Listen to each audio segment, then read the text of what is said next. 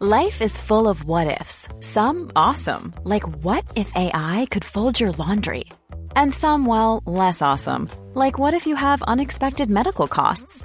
United Healthcare can help get you covered with Health Protector Guard fixed indemnity insurance plans. They supplement your primary plan to help you manage out of pocket costs. No deductibles, no enrollment periods, and especially no more what ifs. Visit uh1.com to find the Health Protector Guard plan for you.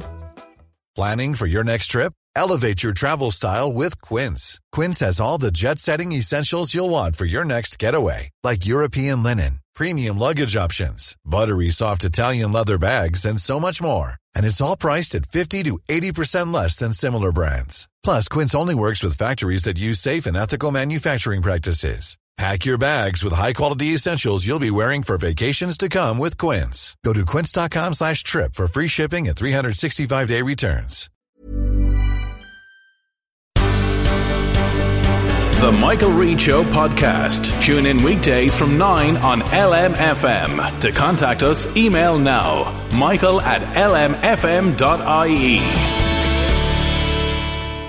Now, some people will be able to visit nursing homes uh, today, and it'll be the first time uh, that some residents will uh, have seen a familiar face in a number of months. Uh, let's talk about what's happening. Tadhg Daly, Chief Executive Officer of Nursing Homes Ireland, is on the line. Good morning to you, Tadhg Daly. And, uh, Good morning, Michael. Us. One visit uh, to each resident a, a, week and for less than 30 minutes, and that visit can be shared out between two named members of the family. I think that's basically basically it, isn't it? If uh, the home feels it's safe to go ahead. Yeah, absolutely. I mean, this is a very welcome development in many respects, but I suppose we've got to say as well, we've got to be very vigilant uh, as we as we navigate our way through what is uncharted territory again. Um, so yeah, the I think the wording from NPHET was was interesting. It said about a phased approach to the reintroduction of, of visits. So yeah, you're, you're right. I mean, from today, uh, nursing homes that are free of COVID uh, can now uh, facilitate visits, but it has to be booked. Obviously, uh, it has to be, as you say yourself, a named individual, uh, and it's it's set out for a maximum time. And also, you know, your listeners will. It's important to note that they will be asked, obviously, to fill out a questionnaire mm. either in advance if they're booking in advance, uh, or indeed when they arrive, because we need to ensure the safety of residents and staff in this in the setting. And the last thing any of us need now is to uh, either put any of those at risk or, God forbid, in, reintroduce COVID into a facility that has already been COVID free. And you're being asked not to bring food or drinks with you uh, and yes. not to use the toilet when you're there. Yeah, I mean, these are mm. public health guidance, mm. um, and ultimately, this is the resident's home. Um, and uh, while there is infection control and while there will be a cleaning schedule, you know, pre and post, uh, what we're what we're going on now uh, very much is is on the basis of uh, the the public health advices, uh, and they've set it out. Uh, this is an initial phase. I mean, we're now 15th of June. you know, I'd be hoping that in the next couple of weeks, or indeed definitely the next couple of months, that we might get back to a, you know a more I suppose lenient, for the want of a better word, or, yeah. or a more facilitative approach in time. But we've got to take things very, very softly uh, particularly in the early stage, uh, given the challenge that we all face in terms of, as I say, ensuring the safety and welfare of, of everybody. Uh, and where uh, would people expect to visit uh, their loved ones? Uh, I mean, I suppose anybody who visits a relative in a nursing home usually would see them in the living room, or if they're not well, perhaps in their own room. Will that be the case, or will they be in special visiting rooms? Yeah, well, again, I think it will vary quite quite across the system. what the guidance is saying is that it should be in the in the resident's own room. And I suppose in the private sector, we're in the, the fortunate position of the vast majority would be in, you know, single en suite. Uh, but clearly, as well, there may be in some facilities the opportunity to do so uh, in a room that's provided for, uh, but not in general areas. And what we're trying to do again is obviously avoid, maintain social mm. distancing uh, and avoid large numbers of people. And that's why the booking is so important because what we'll have to do is obviously schedule it over a period of time to ensure there isn't large numbers coming in at any any given time, uh, putting people at risk. So this is very much week mm. one. Uh, you know, some people will still not permit visits into the home. Uh, mm. I'm hearing, and that's fair enough because I think it's important that the local uh, uh, staff and management would take that decision and, and, make that decision in the best interest. And that may be uh, because there's COVID in the home. It may be because they're waiting for results from tests, and it may be just because they don't feel confident enough. Yeah, or, or they mm. may not have the you know all yeah. of the mm. uh, facilities in place to do that at this particular time. So, as I say, it is a phased reintroduction, so it's going to take some time. I mean, unfortunately, you know, it has been very challenging for residents, obviously, as you and I have spoken about before. But we do need to be very, very cautious. Um, and um, none of us are more aware of the impact it has on residents than, than the staff and the owners and nursing homes themselves. Uh, but but doing something just for the sake of it, um, you know, we're not going back to mm. the old days, unfortunately. But hopefully, sooner rather than later, we will be in a position if we take the appropriate steps now. Uh, if we move, as I say, very cautiously, uh, um, hopefully we'll be in a much better position in the weeks and months ahead. Similarly, you know, many members I'm hearing are telling me across the country, you know, with the good weather, that they might be doing something outside. Yeah. Uh, some mm. members are putting up marquees, uh, you know, and ensuring that no visitor comes into the home and that the resident doesn't leave the home. So we've got to be creative. We've got to be uh, in, use our own mm. Uh, ingenuity, I suppose, if you like, uh, to ensure that we develop a system of visiting that works best in that particular setting. Well, I, I'm sure a lot of people would be happy to be doing anything other than the FaceTiming or whatever, uh, uh as valuable as that has been, uh, yeah. because uh, they haven't been able to uh, be in the same room or in the same garden as somebody else. but what about the likes of face masks or perspex in between visitors and residents? Yeah, and that would be evident in many places, I would imagine. Um, but clearly, we, we would be saying that people should wear, should wear, at a minimum, face coverings as well. Absolutely. And clearly, if people have symptoms, you know, people who have to undergo a temperature check before they're permitted. You know, they have to observe, obviously, good hand hygiene. You know, even uh, the guidelines, for example, say that if you're signing in, that you bring your own biro, you bring your own pen. Mm. Um, so we are taking very, very given the nature of the virus and the impact it has had right across society, but particularly in terms of older people, we've got to take every every precaution. And I'm sure the vast majority of our listeners would accept that, would appreciate that, and would work with the nursing home to ensure that it's done safely uh, and in the best interest of, of the safety of, of the resident ultimately. And generally speaking, uh, what do you understand to be happening this week, Tadhg? Is it that the homes are, are calling relatives and saying, would you like uh, to make a, a, an appointment to come and visit uh, whoever it is that you have here with us?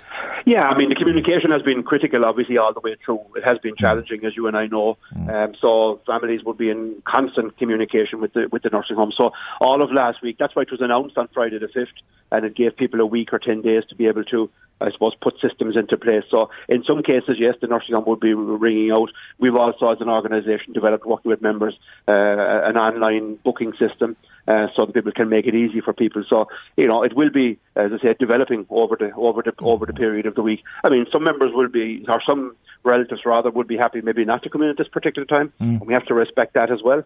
Um, but clearly, there are others who are very, very anxious and very, very keen to get to, to get back in to visit their family member. And uh, I can assure you that nursing homes will be doing everything and anything, as they have been over the last number of months, to to um, reconnect uh, their their their residents with with family. Yeah, I've no doubt that's the case. Uh, but how much of a, burden will this be on them? Uh, because uh, it, it's another. Uh, piece of work added uh, to an already stressful situation as a, result of what's been happening.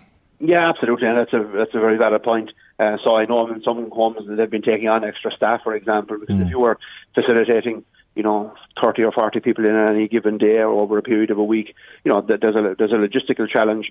And there's also an important that when people come to the home that they're met, um, that they're, mm. you know, filled in uh, appropriately on the on the visitor guidelines. In some cases, it may mean PPE. Mm. In some cases, it may mean, as you say, face uh, face coverings. Mm. So it, it is a it is a significant burden. But by the same token, yeah. you know, this is the resident's own home.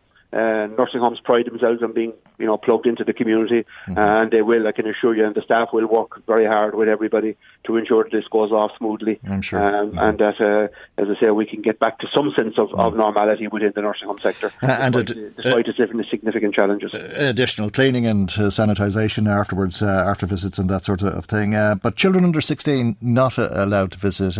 what's the logic of that?